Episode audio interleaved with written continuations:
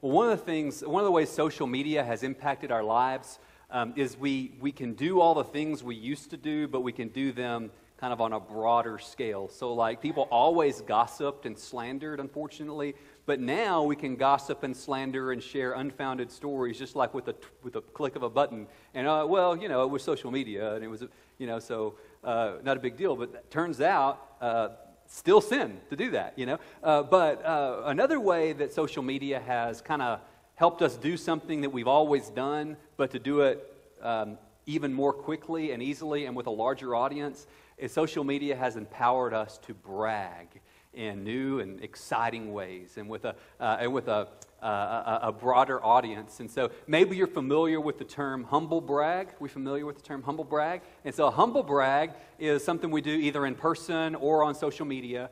And uh, we brag, we're bragging, but we're doing it in such a way where we seem really modest. Okay? And so uh, uh, here's a few uh, examples from, I think, what the kids call the Twitter. And so, watching my segment on Fox and cringing. Okay, stop. This is a humble brag, okay? Uh, this person is trying to sound humble, but really just wanted us to know she was on Fox, right? Let's go to the next.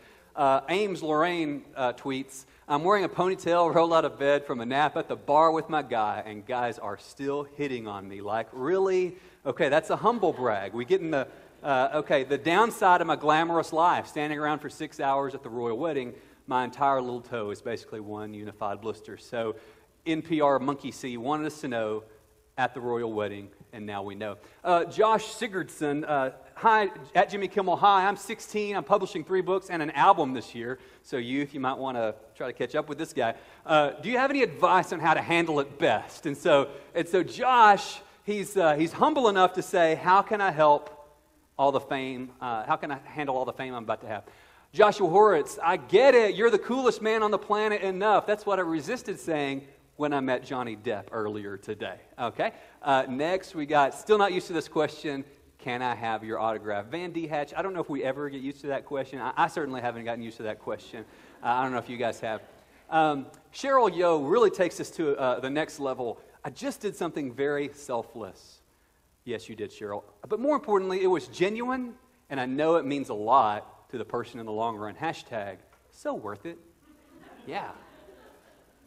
The Hoff weighs in. It's an evening with the Hoff. Britain's Got Talent, followed by my life story on Piers Morgan. Hopefully, you won't get sick of me. I think that concern's coming about 25 years too late. But thanks to the Hoff.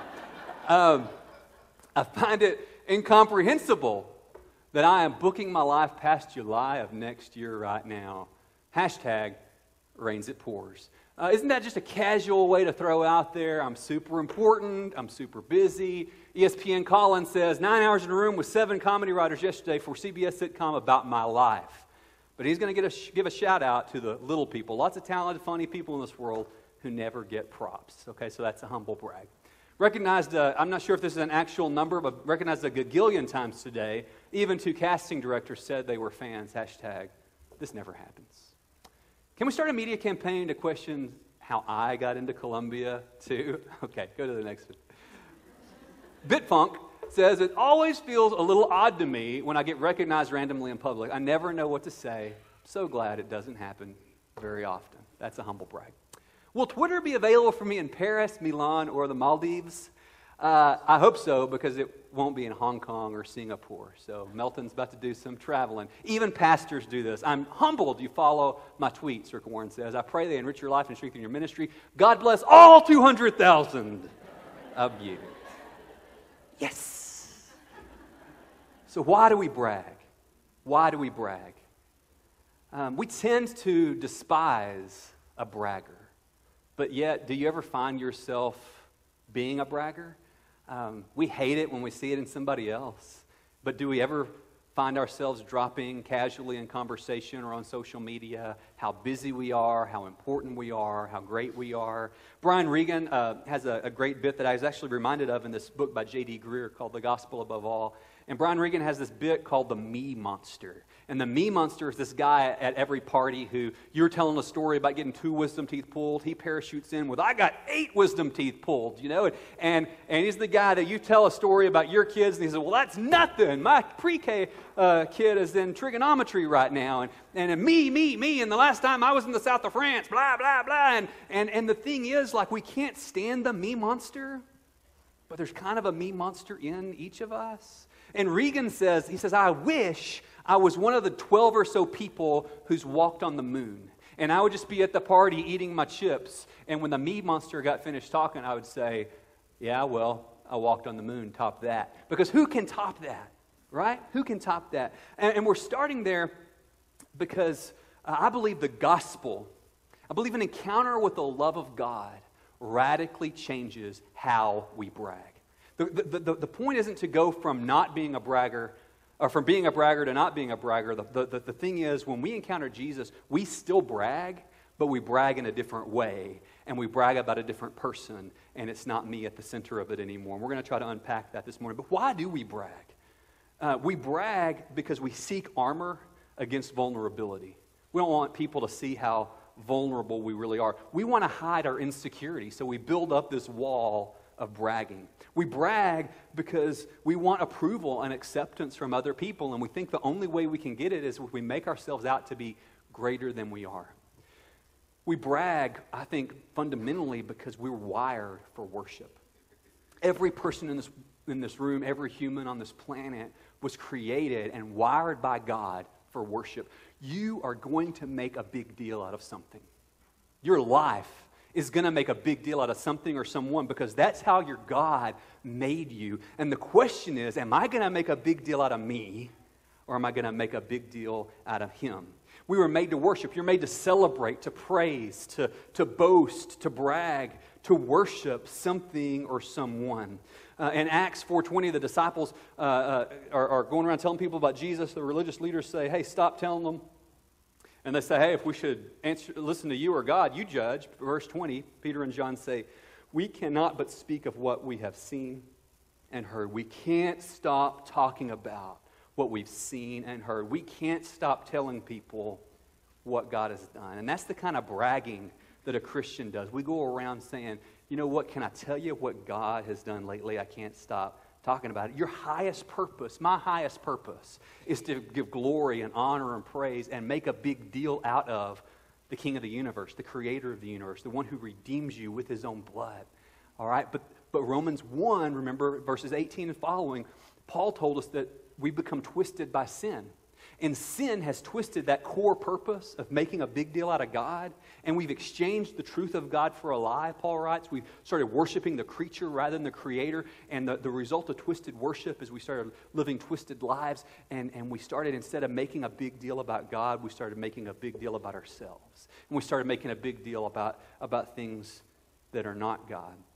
G.K. Beale is a scholar I appreciate a lot, and he says, You resemble what you revere either for your ruin or your restoration.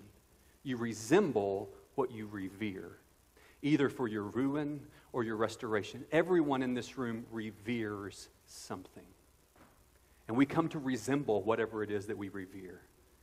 And whatever we're revering and resembling, we're either heading to ruin or restoration. We're either on a path, based on what you revere, we're either on a path to become more like the self giving, sacrificing God of love, oh, we're on a path to becoming the me monster. Which, which way are we heading? And it all depends on who and how we brag. I believe that, that a heart satisfied, this is our, our point today. A heart satisfied in God's love gets bragging right. The question today isn't should you brag or don't brag. The question is who are we bragging in because you're going to brag on someone you're going to make a big deal out of someone. And Paul says, Far be it from me that I should boast in anything but the cross of Jesus Christ. A heart satisfied in God's love gets bragging right. We're starting there again for two reasons. Romans 5 really has this central idea of this amazing love of God. And this whole Romans 5 through 8 section is about God's love. Uh, the, the last verse of Romans 8 says this incredible statement that nothing can separate you from the love of God that's in Christ Jesus. That's the theme of this section of Romans. Paul has moved from kind of unpacking that by God's grace through faith we can be justified, we can be made right with God, and now he's going to spend the next three chapters unpacking that, that, that God loves us. And when, when Paul was showing us that God is just and God is righteous and that God does what he says he'll do, he said, if you want proof for that, look at the cross of Jesus. And now Paul's going to unpack God's love for you. He's going to say, you want proof of God's love for you? Look at the cross of Jesus Christ. Look at, at Christ crucified. You're going to see how much God loves you and loves broken uh, of, of this world. So Romans 5 uh, it really brings together, it puts forward this acceptance that God offers, this love that God offers, that when you experience that, when you build your life on that, it kind of begins to seem foolish to brag about anyone or anything else. Second reason is that in this passage, Paul uses this word brag three times. Your translation might say boast, it might say rejoice, it might say exult, it might say glory.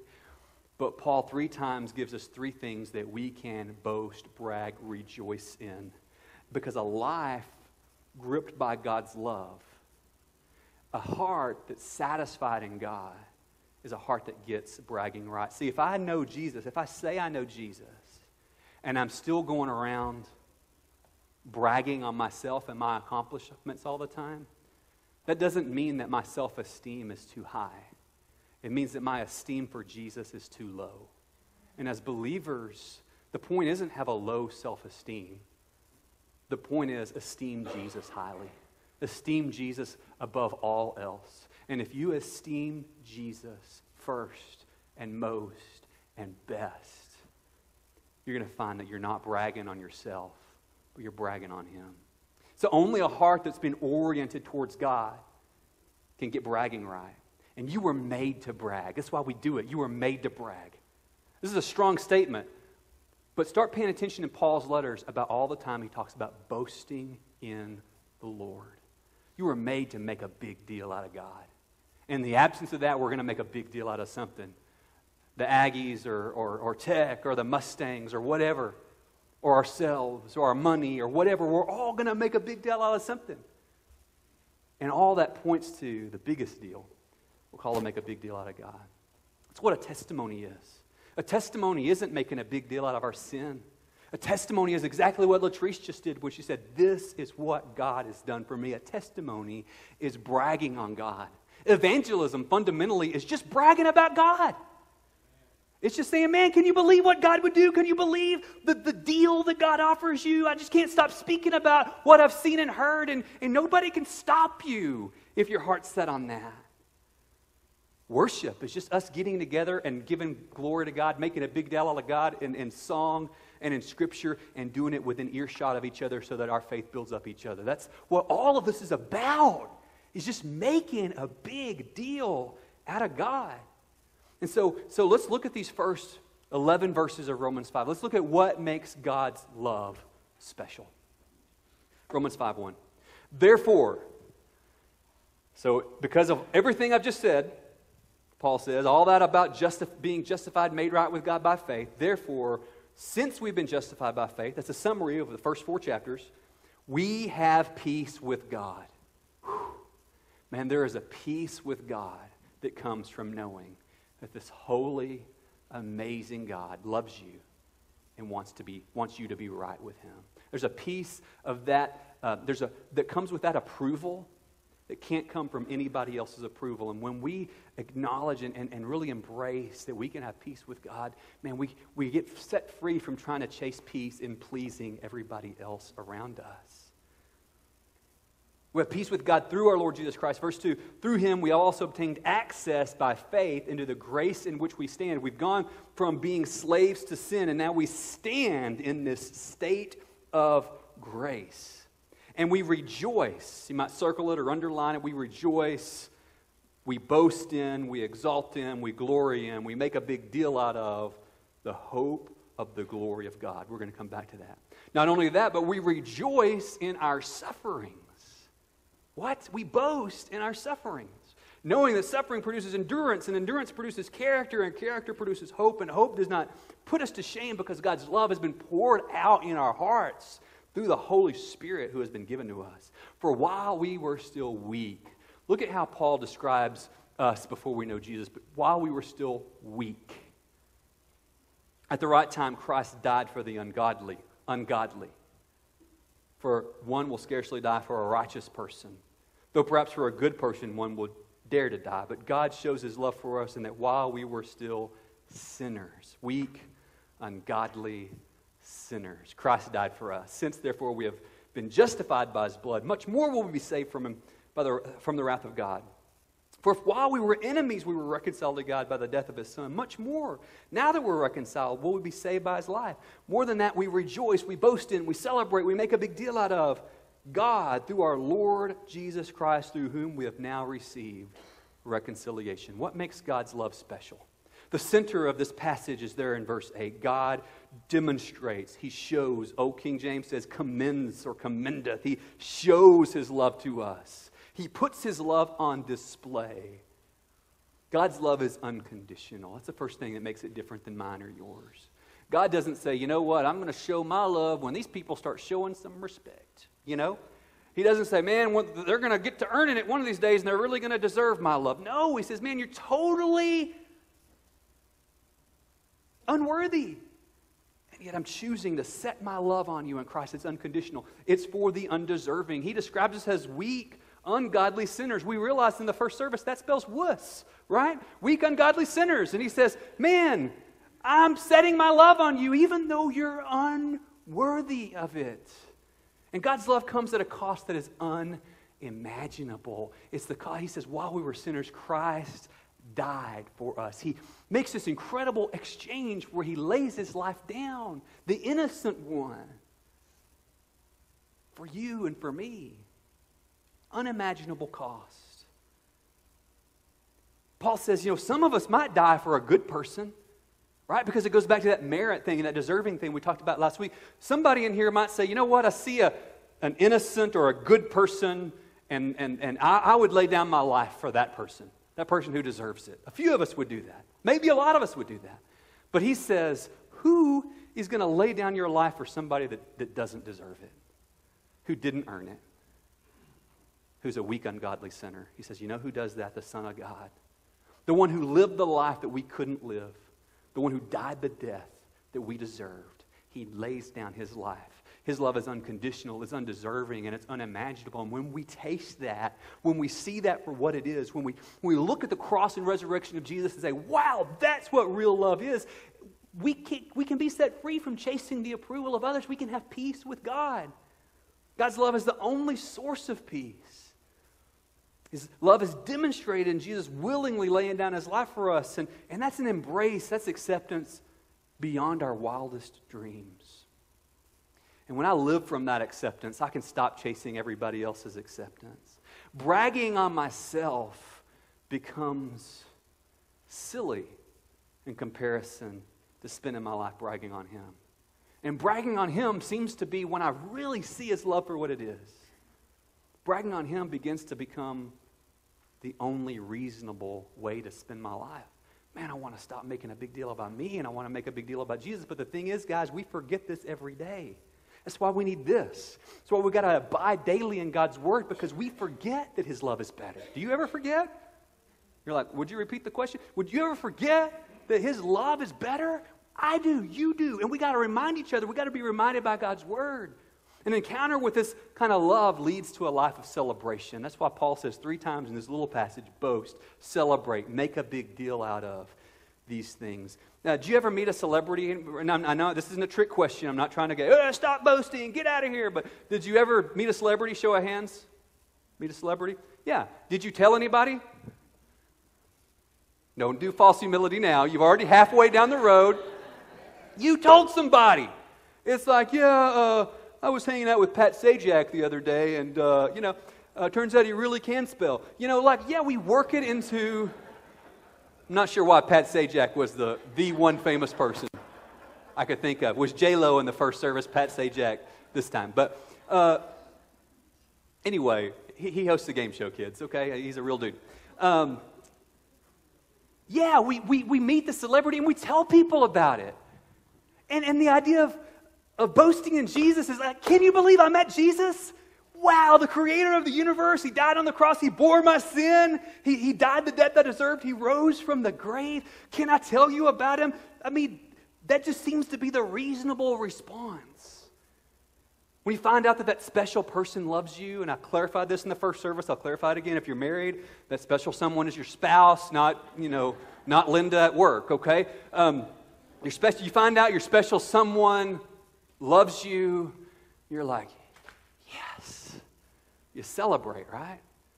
When I found out Sonda, you know, um, uh, had her sights set on me, you know, when I found out that Sonda, no, might return my affection, man, I celebrated. And, you know, I started working Sonda into every. Con- oh, you got a piano here? Uh, well, you know who else plays the piano? Sonda does. She does. And uh, I see you uh, have an oxygen tank there. Uh, you know who breathes oxygen? Sonda. She's great at it. She just should, should see her do it sometime. It's amazing. You know, and you just celebrate. You just you just can't stop talking. It's a natural response to love. And Paul's saying, man, God's love, respond, the response to that is a different kind of boasting. It's a new kind of bragging. So the thing is, the, the, this seems strange at first, but the, the other side of love is wrath or hate. What? Yes. So if you say you love children, then that means if you love children, then you must hate child abuse, right? If you love freedom, you must hate slavery and tyranny. God loves you. And that's you know, Paul unpacked wrath earlier in Romans. God's wrath is towards anything that would destroy or deface or harm you. And so, uh, one of the things that, that God says throughout the scripture over and over and over again that he hates, that he despises, is pride. Proverbs 8:13 says, "The fear of the Lord is hatred of evil. Pride and arrogance and the way of evil and the perverted speech I hate." God says over and over, "I hate pride. I hate arrogance. And the reason God hates pride is because it's a distortion of his core purpose for your life and mine. It's a twist on the whole reason we exist because we don't exist to make a big deal out of ourselves. We exist to make a big deal out of Jesus. And pride will stiffen our necks, it will harden our hearts, it will stop up our ears, and it will rob us of becoming the people that God created us to be. But a heart satisfied in God's love gets bragging right. A heart that knows God is a heart that knows how to brag. So he says in verse 2 through him we've obtained access by faith into the grace in which we stand, and we rejoice, we celebrate, we boast, we make a big deal of the hope of the glory of God. One thing Paul tells us that somebody in love with Jesus makes a big deal out of the hope we have in Jesus.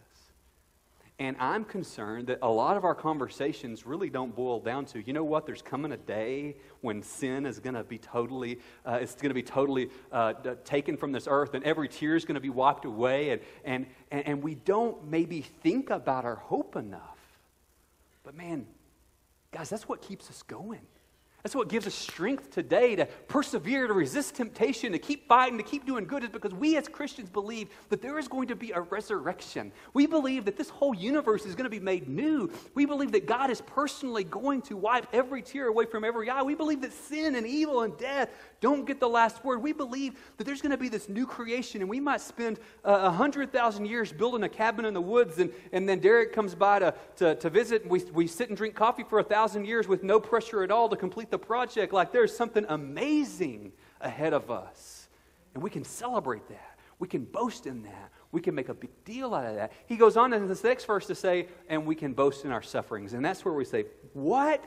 Rejoice in our sufferings? What are you talking about? He says, Because suffering produces endurance, and endurance produces proven character, and proven character produces hope, and God's hope will not disappoint you because God's love has been poured out in your heart through the Holy Spirit.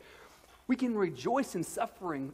We could rejoice in, in, in, in, in what Latrice shared earlier because we know that whatever suffering you may have, and Do we love suffering? No, suffering stinks. Suffering is terrible. I look forward to the day that, that there's no more suffering at all, but we can rejoice in the midst of it because we know whatever suffering we have, it's not the end of the book. It's not even the end of the chapter. God is still writing something, and your suffering is not the end of the story. We rejoice because we believe, like Jim Rhodes always says, something better is coming. And we know that God's doing something in us. God hasn't promised that all our dreams are going to come true in this life, but He has promised, if you know Jesus, that He is going to form Christ in you and that Jesus is enough. That's why we can rejoice in suffering. We can celebrate in the midst of it. Paul says in 2 Corinthians 11:30, he says, "If I must boast, I'm going to boast in the things that show my weakness."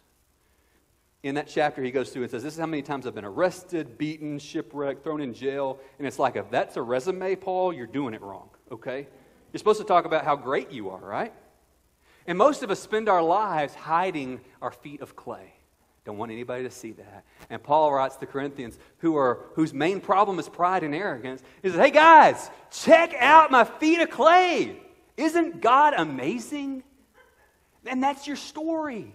It's not about pretending that our feet aren't clay. It's about look at what God can do with a fool. Look at what God can do with a weak, ungodly sinner. Imagine what he'll do for you. It's about bragging on him, not pretending we're something to brag about. Celebrate, he says in verse 11. More than that, we rejoice in God through our Lord Jesus Christ, through whom we have now received reconciliation. We rejoice, we celebrate, we make a big deal out of the God who reconciles. I was an enemy of God, and God made me right with him. And thankful for that every day. We celebrate that by becoming a minister of reconciliation and pursuing those that are far from God and saying, hey, you want to know God? Pursuing people that are far from one another and saying, and the gospel says you can forgive and you can come close and you can name the, the, sin between you and it can be nailed to the cross and it can be done away with. We become ministers of reconciliation. We share the gospel, and you know, I was reminded this last week that our job is to share, and God's job is to save. And so maybe you share the gospel a hundred times and you get a hundred no's. Probably won't, but let's say that happens. You've been faithful to share. And God's the one who's faithful to save and faithful to reconcile. To boast means we talk about, we make a big deal out of our hope, God's presence in the midst of our sufferings and the God who reconciles. And as we close, all this is more than a feeling. God's love is more than a feeling. Um, I know we're all singing it in our head, so let's just give it a moment. Let it get, okay. Um, Paul says in verse 5 Hope does not put us to shame because God's love has been poured into our hearts through the Holy Spirit has been given to us. Interesting that Paul, talking about the Holy Spirit, He gives us three fruit of the Spirit love, joy, and peace in this very passage. And there's times that you feel God's love, aren't there? There's times that it's just like God's love is around you like a snuggy blanket, and you're just, oh, I feel it. And I'm thankful for those times.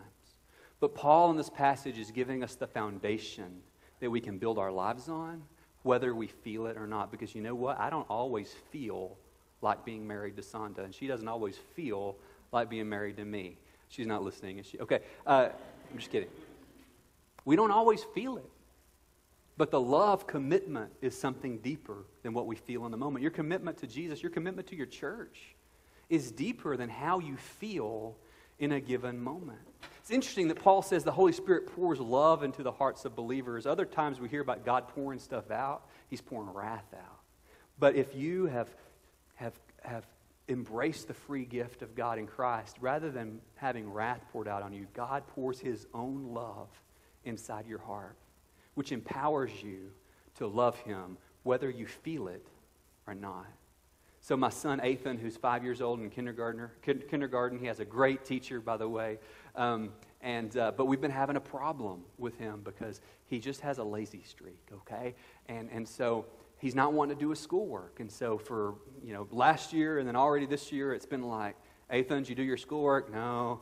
And, and, and, and, and so me being this, you know, pastoral guy that I am, my response is work harder, do more, be better at it. But then I think, wait a minute, maybe this isn't working because he's still not getting the job done. And, and so uh, finally, I stumble onto I wonder if I just pray with my kid, if this would help. That's crazy thought, isn't it? And so we started doing this thing where in the morning we would just get on each other's level, and, and, and we're not out of the woods, but it's helped. I said, hey, bud, you going to work hard today? You going to work like you're working for Jesus today? He says, I don't know. You know? well, hey, sometimes we're unable, sometimes we're unwilling. But God says that He helps us in our weakness. So, can we pray together that God will help you and that you're going to let God help you today? So, we pray. Every morning we've been praying. And one morning he just buried his face in my chest and he just starts crying. I said, Why are you crying, bud? He said, I'm afraid I'm not going to work hard. okay, why are you afraid of that? Because I didn't last week. okay. All right. So, can we ask God to help us? What Ethan's running up against is this human thing of uh, inability and unwillingness. I'm unable to love you like God loves you. I'm unwilling to love like God loves. But God's love has been poured out in my heart through the Holy Spirit, giving me the power to love like Jesus loves in my place. And if you know Jesus, the same is true of you. Does that mean we do it perfectly all the time? No. But it starts with, with embracing that we're unable on our own and asking Him to help us. You can become a better bragger. That's what I want for you. Be a better bragger than you've ever been. Spend your days bragging about how good God is. You can be a better bragger because a heart satisfied in God's love gets bragging right. So, as we close, as the band comes up, I want to close with uh, Galatians 6 14, where Paul says, Far be it from me that I should boast in anything except the cross of our Lord Jesus Christ, by which the world has been crucified to me and I have been crucified to the world. Paul says, I don't want to make a bigger a big deal out of anything except the cross of Jesus Christ. So question, first question, is your life anchored to the cross of Jesus Christ? Is your brag that Jesus has done for you what no one else could do? Do you know him? If not, as the band plays, you're just going to have an invitation as everybody's singing to come down. Let's pray. Let's talk about your walk with Him and, and, and let's get you introduced to Him. Okay? Next, if you do know Jesus, I'm going to ask you if you'll put the, the who's the one. Yeah. Uh, every week we've been talking about who's your one. Who's that one person you're praying for? You're texting, you're encouraging, you're, you're having coffee with, you're talking to about the Lord? Who's that one person you're being intentional about? If you don't have one, get one. Who will you pray for? Who will you encourage? So pray for your one in this. If you're good with the Lord, pray for your one in this time. All right? Let's stand together.